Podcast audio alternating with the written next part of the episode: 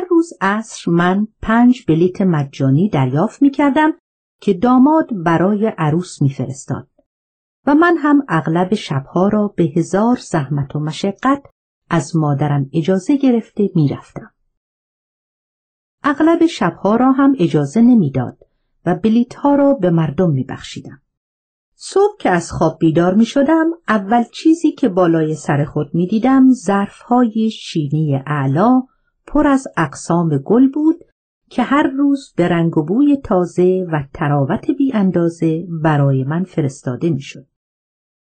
و اغلب کاغذهای خیلی مختصر کوچک که داماد به عروس نوشته و با یک هلو گل قشنگی توأم شده بودند.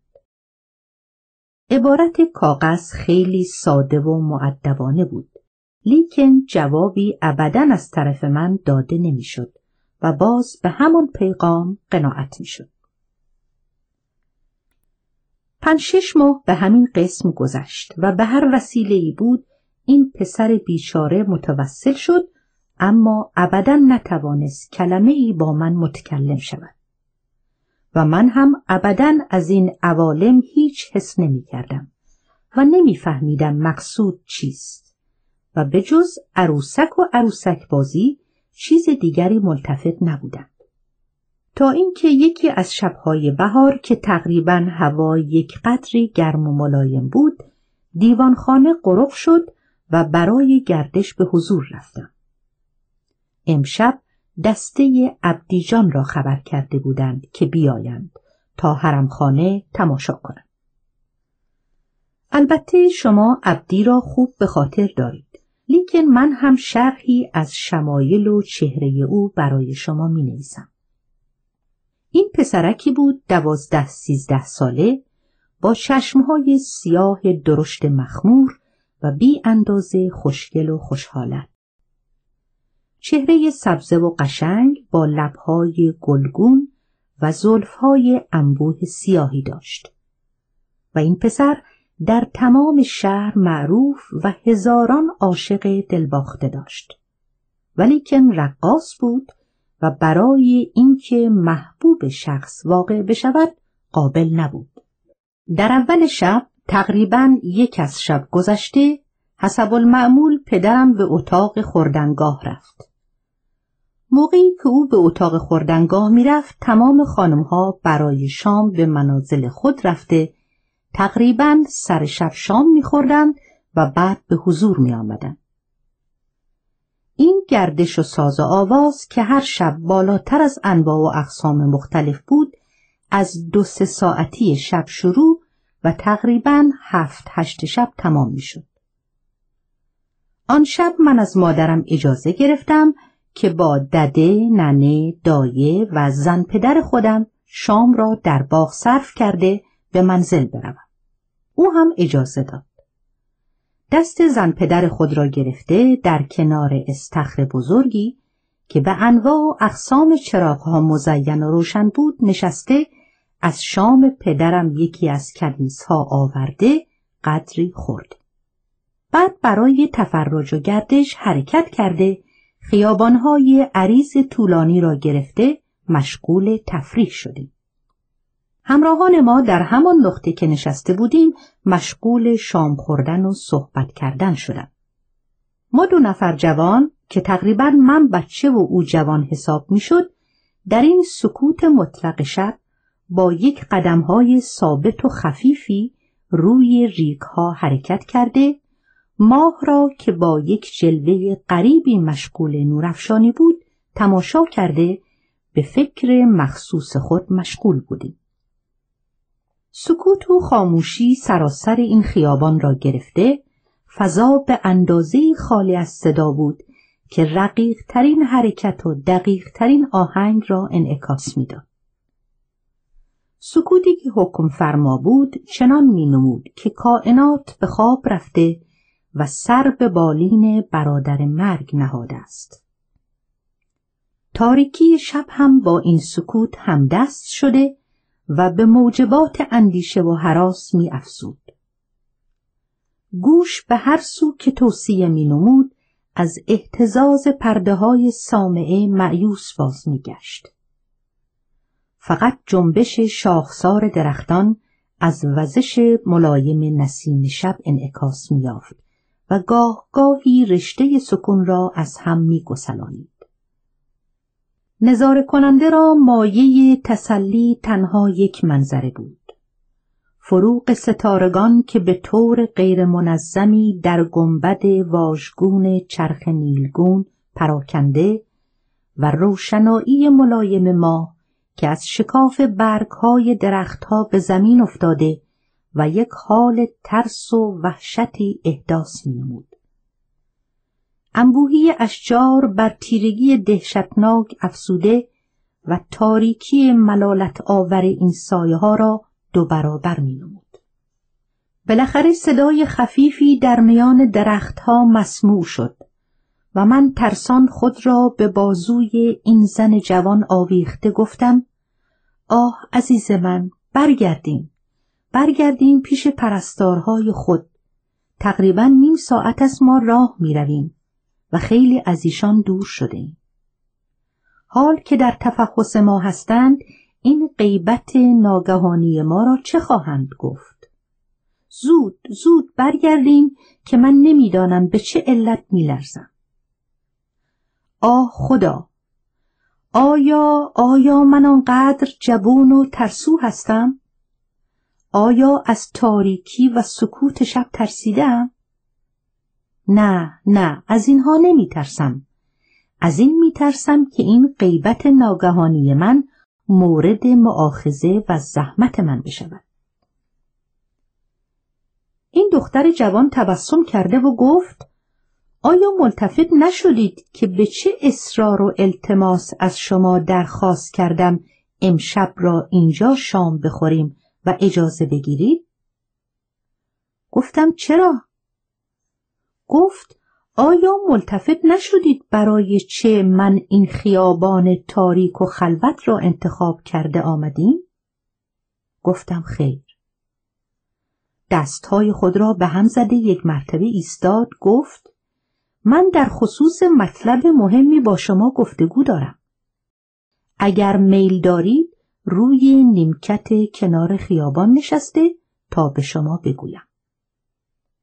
من بی اندازه تعجب کردم. گفتم آیا این حرف به قدری مهم بود که قابل این بود این مسافت را پیموده در تاریکی ها خزیده خود را از انظار پنهان داشته دچار اشکالات نماییم؟ انگشت به لب نهاده امر به سکوت کرد و یک آه طولانی کشید و گفت آری آری این حرف مهم و قابل توجه است.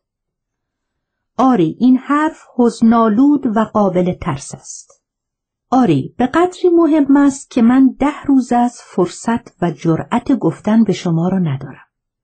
و حال هم باید به من معاهده نمایی و قسم بخوری که به دیگری نگویی تا من به شما بگویم. و الا برگردیم و ناگفته بگذاریم. گفتم بسیار خوب. برویم. برویم روی آن نیمکتی که کنار دریاچه است قرار بگیریم. هم روشن است و هم اگر کسی از خارج آمد ما می‌بینیم و نمی‌تواند حرف ما را بشنود. قبول کرده به راه افتاد. این گفتگو مانند سائقه به خرمن قوه متخیله من مصادف شد و انواع و اقسام فکرهای بیهوده را در نظر من جلوه داد.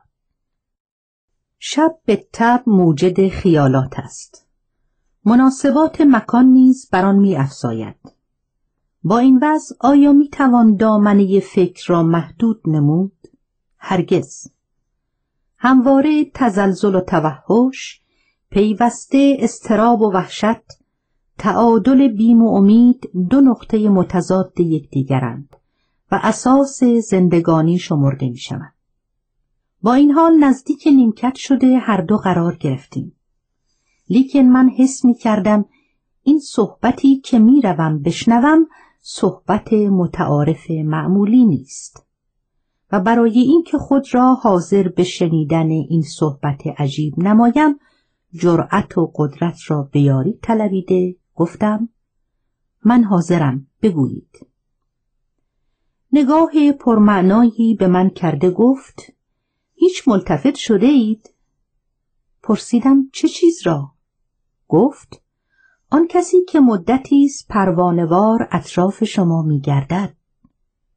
گفتم نه آن کس کیست؟ گفت آن جوان سرگردانی که به جز شما هیچ از زندگی نمی‌خواهد. پرسیدم مقصود از این جوان کیست؟ خنده کرده گفت آه آه تجاهل می کنی؟ من آنقدر شما را دیر انتقال نمی‌دانم. آری می بینم خوب می‌فهمی ولی تقافل می‌کنه. نگاه تعجبآمیزی به او کرده گفتم عزیز من چه میل داری که من بدانم در حالتی که میدانی من هیچ نمی‌دانم و نمی‌فهمم مقصود تو چیست گفت پس لازم است به شما توضیح بدهم. گفتم آری. گفت این جوان این بیچاره این سرگردانی که مادرت شما را از او من کرد امروز در حال مرگ است و شما را از تمام دل و جان دوست می دارد. به من ملتجا شده که محبت او را به شما بگویم. و از شما برای این بیچاره همراهی و معاونت بطلبم. و در ضمن بفهمم که آیا شما هم تا حال به نظر مهر در او نگریسته و سر محبت با او داری یا نه؟ فریاد زده گفتم الله اکبر شما به چه اطمینان این رسالت را قبول کردید و برای چه چنین صحبتی را با من داشتید؟ در حالی که می‌دانید من در تحت حمایت مادری به این سخت رفتاری و پدری به این عظمت و قهاری هستم. گذشته از این من در مقابل پدر آسمانی خود را به دیگری تفیز نموده و امروز مال او هستم.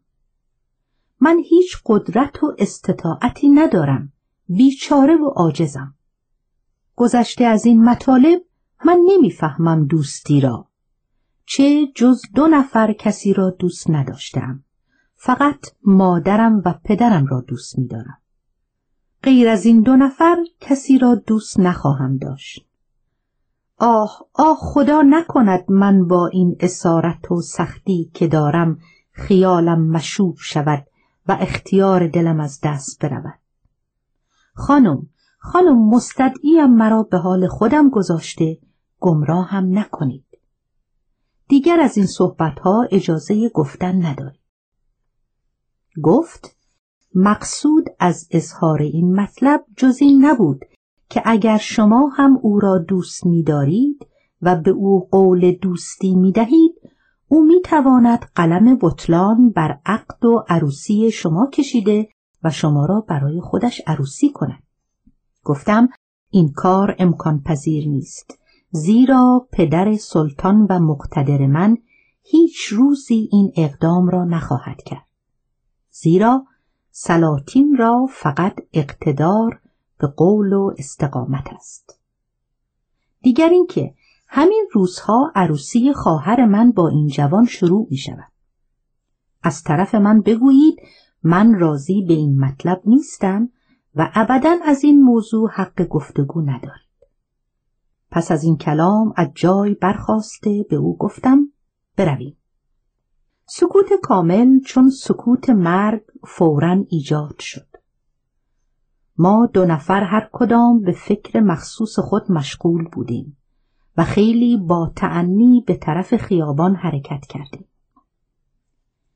بوی گل و شکوفه از اطراف مشغول اطرفشانی بود و نسیم ملایم خونکی بر چهره برافروخته و ماتم میوزید. زیر پای خود ورطه عمیقی ملاحظه می نمودم که به انواع و اقسام گلهای خوشرنگ الوان روی او را پوشیده که به اندک لغزش در او سرنگون خواهم شد. یک رشته خیالات جدیدی در من تولید شده بود که خالی از وحشت و حراس نبود. قلبم به قدری گرفته و مرتعش بود که به هیچ علاجی قادر بر توقفش نبودم. به همین حال پس از چند دقیقه رسیدیم به همان مکانی که پرستارها منتظر من بودند. ددجانم با کمال ملایمت و ملاطفت مرا ملامت ها کرد که تمام این باغ را گردش کرده شما را نیافتم. کجا بودید؟ مادرت آمد و شما را ندید. متغیر شد و خیلی اوقات تلخ در عقب شما آمد. من فوری یک لرز عصبانی در خود مشاهده کرده گفتم من کنار دریاچه با آن خانم روی نیمکت نشسته ماه را تماشا می کردیم و پر دور از اینجا نبودیم. در این بینها پدرم از اتاق خوردنگاه بیرون آمده خیلی بشاش و خوشحال شروع به گردش کرد. وقتی به من رسید بی انداز ملاطفت و مهربانی کرد و خیلی تماشا کرد انعکاس چراغ بزرگ گازی را که روی من و لباسهایم افتاده بود. پس از آن چند عدد پول طلا به من داد و بعد با خانم همراه من شروع به صحبت کرد. در این بین ملیجک عزیز کرده هم از یک طرف پیدا شد و یک سر به حضور پدرم آمد. پس از تعظیم و تکریم عرض کرد مطرب ها حاضرند. آیا اجازه دارم ایشان را بیاورم یا خیر؟ فرمودند بیاورید. در موقع مراجعت یک نگاه عمیقی پر از محبت به من کرده بی خدانه یک دسته گلی که باغبان سلطنتی پس از هزار زحمت و مبالغی خرج از گلخانه به این زرافت پیچیده به او تقدیم کرده بود به دور افکنده سرفکنده و محزون دور شد. ما هم همراه پدرم به محل تماشاگاه رفته هر کدام روی یک صندلی در پشت چیق قرار گرفتیم. من به محض نشستن در صندلی از خیال نرفته. سرم را به طرف پشت متمایل نموده. چشمها را بر هم گذاشته مشغول فکر شدم. آری مدتی بود که تراوت قلب مجروح و دل خونین مرا سنگلاخهای ناامیدی از انظار پنهان نموده و نور امید جز حرارت سردی در وی باقی نگذاشته بود. و من بودم در یک زحمتی که اسم و لغتش بر من مجهول بود و یک زندگانی آرام ساکت محزونی دارا بوده بدون هیچ دقدقه خیال شب و روزی میگذراندم اما در این یک ساعت هرج و مرج قریبی در این زندگانی ساده آرام من تولید شده و هزارها خیالات وحشتناک در مخیله من عبور و مرور می نمود. این قلب پاک جوان نورس من که مانند سطح دریاچه پاک و روشن بود از این مکالمه کدورت فوقلادهی پیدا کرده و به هیچ علاج قابل تسلی نبود. هر دقیقه احساس می نمودم که می بمیرم و خیلی این کلمات به گوشم بداهنگ و غیر قابل استماع آمده بود. و یک نفرت عجیبی از این زن پدر عزیز خود در قلب احساس نموده خیلی میل داشتم در مدت عمر با او متکلم نشوم. در این حالی که غرق دریای فکر و اندوه بودم و خیال خود را بی اندازه مسترب و پریشان میافتم احساس کردم که دو لبه با محبتی پیشانی مرا بوسید. چشم باز کرده مادر خود را دیدم. با یک آهنگ قشنگی که مانند صدای موسیقی به گوش من رسید گفت آیا کسالتی داری؟ آیا سرت درد می کند؟ برخواسته دستش را بوسیدم گفتم خیر حالم خوب است گفت پس چرا رنگت پریده نگاهی به او کرده گفتم نه من که در وجود خود احساسی جز مسرت نمی کنم گفت بسیار خوب بنشین و تماشا کن این صدای ملایم شیرین تخفیف داد تلخیهای خیالات مرا و یک اندازه رفع دلتنگی و حزن را نموده مشغول تماشا شدم. ولی در هر دقیقه در پشت سر خود احساس صدای پایی نموده به محض اینکه برگشته نگاه می کردم این جوانک را دوروبر خود در تواف دیده با چشمهای پر از محبت و عشق او که مانند شعله آتشی به من اثر می کرد تلاقی کرده فورا سر خود را به زیر افکنده مشغول فکر می شدم. من تا آن شب به این اندازه خود را در رنج و زحمت ندیده بودم. نگاه های این جوان مرا مسموم می کرد و یک حالت مخلوط به مرگی به من پیشنهاد می نمود. من هیچ وقت از نگاه کردن به این جوان حراسان نبودم و همیشه آزادانه به او نگاه می کردم. ولی از این شب خیلی ترسان بودم از نگاه کردن به او و بی خودانه سعی می کردم چشمم به صورت او نیفتد.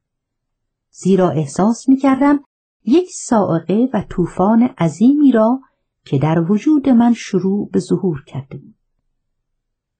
زن پدرم که پهلوی من نشسته بود مکرر می گفت فلانی الحذر الحذر چرا اینقدر تغییر رنگ و چهره می دهی؟ چرا اینقدر خودت را باخته دلتنگی؟ من جوابی به سوالات او نداده مشغول فکر خود بودم. در این بین سبد گلی دیدم که دست گلهای زیادی در او بود. در دست آن جوان که به تمام خانمها دانه دانه تقدیم می نمود. تا اینکه نزدیک من رسید. ایستاد و با یک صدایی که به زحمت شنیده می‌شد گفت آه ماه من بگیر این دست گل را و بگذار در نقطه‌ای که همیشه بر ضد من متحرک است. دست گل را به دست من داد. من مبهوت و بی اراده به این جوان یک نگاه مجنونانه کرده و گفتم با من تکلم نکنید. گفت اطاعت می کنم. و یک مشت گلهای الوان که در دست داشت زیر پای من پراکنده کرد و رفت. آه معلم عزیز من من نمی توانم احساسات آن دقیقه خود را برای شما بنویسم.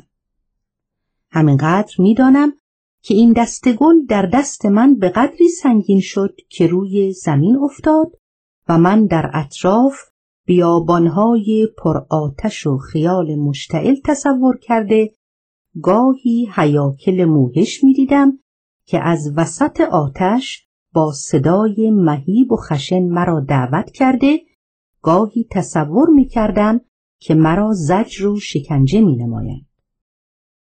چشمها را روی هم گذاشته خود را در قعر صندلی مکان دادم. یک مرتبه دیدم کسی می‌گوید ای بی احتیاط ای بی فکر نگاه کردم زن پدر را دیدم که دست گلها را برداشته به من می‌گوید عزیز من چه شد؟ چرا گل را دور انداختی؟ آه آه ببین ببین این کاغذی است که به دست گل آویخته. آیا فکر نمی کنی این گل را کس دیگری ببیند؟ آه من بیچاره از محصوری خلاص نشده دچار محصور دیگری می شدم. و امشب به قدری وقایع غیر منتظر دیده بودم که منقل سرخی پر از خون در برابر نظرم جلوه کرده ولا ینقطع در شقیقه هایم که با تپش های متوالی در تلاطم و زربان بودند گرفتگی دردناکی شبیه به آنکه کمی قبل از جنون پیدا می شود احساس نموده گوشهایم متصل صدا می کرد. توفانهای خون در کلم موجهای پردرد آتشین زده و همه وقت در میان این همه انقلابات داخلیه یک کلمه پشت سر هم به گوشم می رسید. بگیر این دست گل را و بگذار در نقطه ای که همیشه بر ضد من متحرک است گل را گرفته نگاه کردم در میان دست گل یک کارت کوچکی بود که روی آن فقط این دو کلمه نوشته بود. من تو را دوست می‌دارم.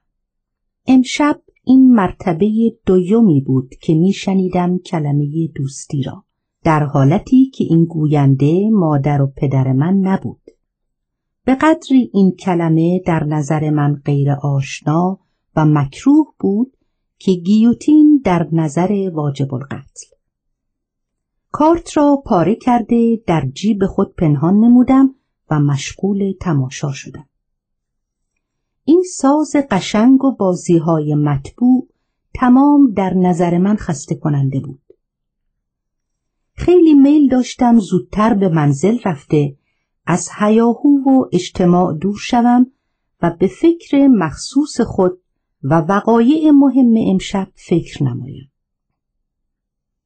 بازی تمام شد و ما به منازل خود رفتیم. امشب اول شبی بود که من می‌رفتم نخوابیده باشم. و اول شبی بود که خواب شیرین کودکانه لذیذ بر من حرام و تلخ شده بود و دچار یک نوع زحمت زوال ناپذیری شده بودم. بالاخره حتی القوه مجال و فراغت به زن پدرم نمی‌دادم که با من تنها صحبت بدارد. خودم هم خیلی احتیاط می کردم مبادا باز این کلمات را بشنوم. روزها و شبها به سرعت برق میگذشت. در همین ایام عروسی خواهرم با کمال شکوه و جلال منعقد شد. من می‌رفتم که یک دختر یازده ساله بشوم. لیکن این عشق و محبت با تمام انجماد و سردی و سکوت من در این جوان تخفیف نیافت بلکه ابدا از اظهار خسته و کسل نمی‌شد. به هر بهانه بود اظهار اطاعت و انقیاد و عشق خود را به من میرساند. من هم کم کم در خود یک خلجان خاطری ملاحظه کرده گاهی به نظر دقت به او نگاه می کردم. صورتش خوشگل و قابل عشق نبود. لیکن نگاههایش مانند تیر زهرالود به قلب من مؤثر می افتاد و امکان گریز نبود. احساس می کردم من هم به دیدن او مایلم و اگر بر حسب اتفاق یک روزی به حضور بودم و او نبود مثل این بود که گم کرده ای داشتم. گاهی چنان مستقرق تماشای او می شدم که در اطرافم از هر مقول صحبت بود نمی شنیدم.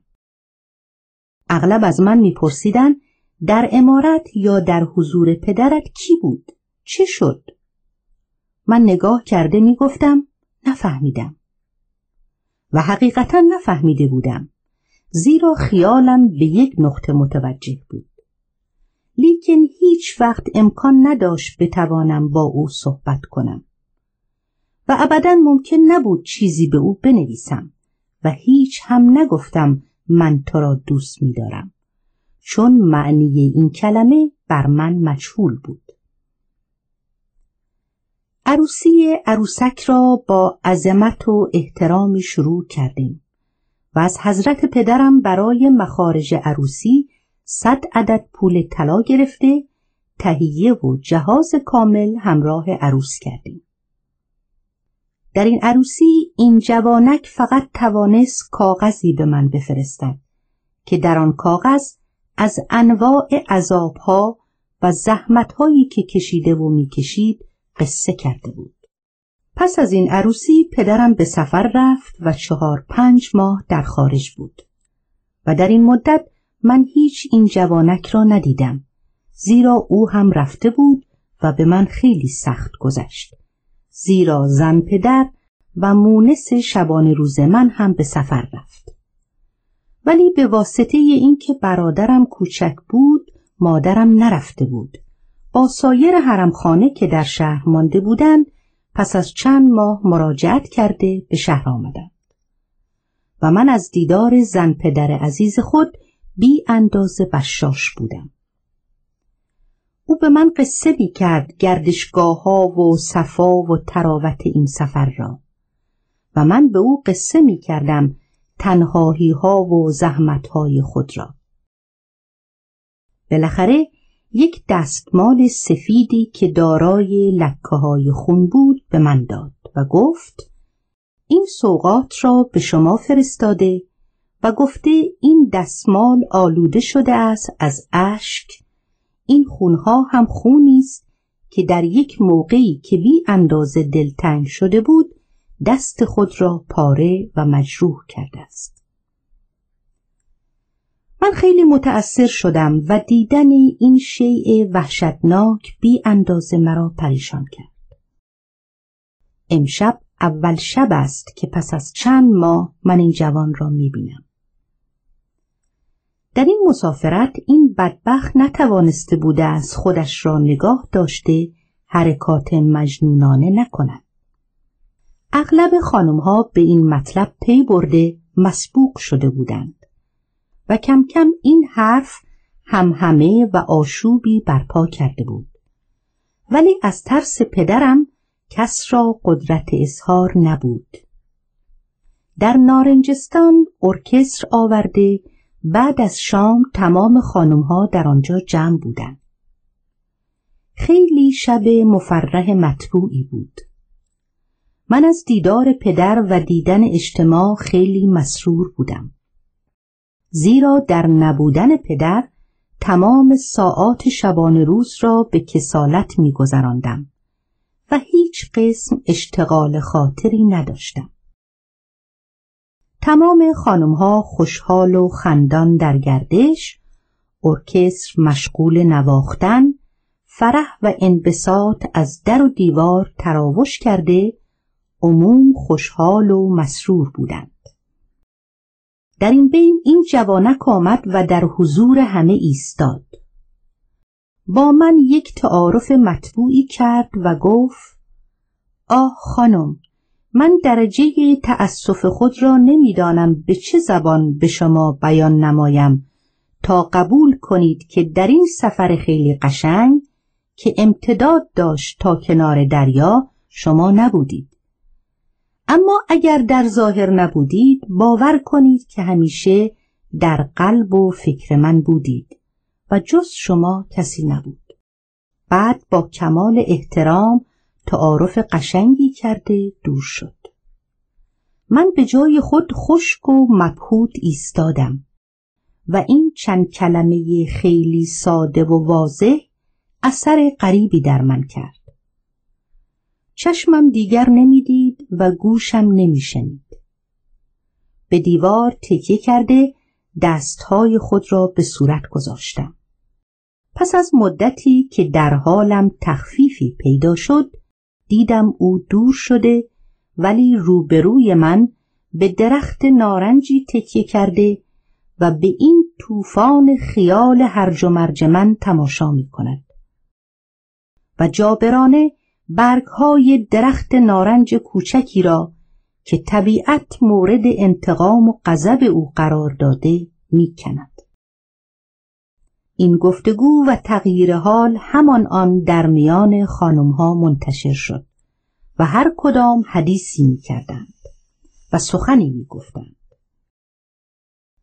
من زیر بار نگاه هایی که از اطراف مانند گلوله بر من میبارید پایمال شده بودم. به هر طرف نگاه می کردم چشمم تصادف می کرد با یک چشم پرحیرتی که تفتیش و کنجکاوی از او آشکار بود. امشب من برعکس اولش که مسرور بود باز غرق اندوه و زحمت شد. و من هر آن تصادف می کردم به یک زحمت جدیدی که در نظرم غیر آشنا بود و همینطور زحمت طرف مقابل من هم کمتر از زحمت من نبود امشب هم به همین قسم گذشت در همین ایام خانواده شوهر من اجازه عروسی مرا از پدرم خواسته و این یک درد تحمل ناپذیری بود برای این جوانک. لیکن پدرم اجازه عروسی نداد بلکه متغیر شد که این دختر حال خیلی کوچک است باشد برای بعد. و این اجازه عروسی علت داشت. زیرا در سال آینده می‌رفت که قرن شاه شروع بشود و البته در چنین جشن بزرگی هر کس به فراخور خود بر امتیازات و منصب خود می افسود. و چون از بد و امر مرا به این خیال برای پسرش گرفته بود که به ترقیات فوقالعاده برسد و امتیازات بی حد و اندازه بگیرد پس موقعی بهتر از این عروسی نبود زیرا ناچار این عروس تازه مورد مرحمت و هرچه تقاضا می‌کرد سریع الاجرا بود. این را فراموش کردم برای شما بنویسم که در موقعی که مرا شیرینی خوردند و نامزد شدم پدر شوهرم به لقب سردار اکرم مفتخر و سرفراز شد. تمام ماها را که مردم برای خودشان یا پسرشان می گرفتند مقصود اصلی خودشان بودند که به واسطه داشتن دختر سلطان در خانه خود هر گونه تعدی و تخطی نسبت به مال و جان و ناموس مردم بکنند مورد معاخذه نشده مختار و مجاز باشند. بیچاره ما که اسلحه‌ای بر ضد مردم بودیم و بالاخره همین اسلحه را طبیعت به روی خودمان کشید. من اغلب فکر می کنم و می بینم انسان چطور در خواب قفلت است و به چه اندازه از خدا دور و دچار آرزوهای عجیب است و ابدا قانع به پیش آمد و قسمت نبوده در مقابل طبیعت همیشه مقاومت می کند قافل از اینکه او هرچه می خواهد می کند و این در وادی حسرت و ناامیدی می ماند. زندگانی چیست جز آرزوهای سریع و زوال؟ فیلسوفی آگاه از شاعران عرب می‌گوید زندگانی سراسر رنج و تعب است و من متعجب نیستم مگر از کسی که به امتداد این عمر آمیخته به مهنت مایل باشد یک تأمل سطحی به ما میفهماند که این معنی از قبیل خیال بافی نیست و سخن پردازی نه. روزی و ساعتی بر ما نمیگذرد که ادله و شواهد بسیار صحت آن را بر ما ثابت نکند. مگر نه این است که جمله مردم در میدان مجاهده زندگانی گرم پوییدنند شب و روز بر بارگی برق رفتار سعی و عمل سوارند و آسودگی را از زحمت نیکبختی را از مشقت سلامت را از محلکه و مخاطره طلب می کنند. آری این مقاومت ها خودکشی ها و مراجعت ها اساس استقرار عالم است و علت العلل ترتیب امور کارخانه آفرینش اگر مجاهده استمراری نوع بشر نبود رشته انتظام گیتی از یکدیگر میگسیخت و موجودات جهان ترقی نمی کردند بزرگ از کوچک ممتاز نمی گشت و زشت و زیبا از هم تشخیص داده نمی‌شد. اگر دوره اول نژاد انسانی را به نظر آوریم هیکلی عجیب خواهیم دید. گرسنه و برهنه که در بیابان سرگردان مانده راه به جایی نمی‌برد. آثار ذلت و مسکنت از حرکاتش آشکار است. متصل در فکر است که چیزی به چنگ آورده تنور تافته معده را با خوردن آن تسکین دهد. سپس در شکاف کوهها مدخل قارها و پناه سنگها خزیده شبی به روز آورد. همواره از بیم جانوران بر خود بلرزد. اینها لباسی را که طبیعت بخشیده پوشیده اند و او لخت است. اینها با چنگال و ناخن و دندان مسلحند او سلاح مدافعه ندارد. اینها گلوار در حرکتند او تنهاست. تنها چیزی که در این محیط حیرت و وحشت او را از صدمات حفظ می کند قوه تعقل و تدبیر اوست.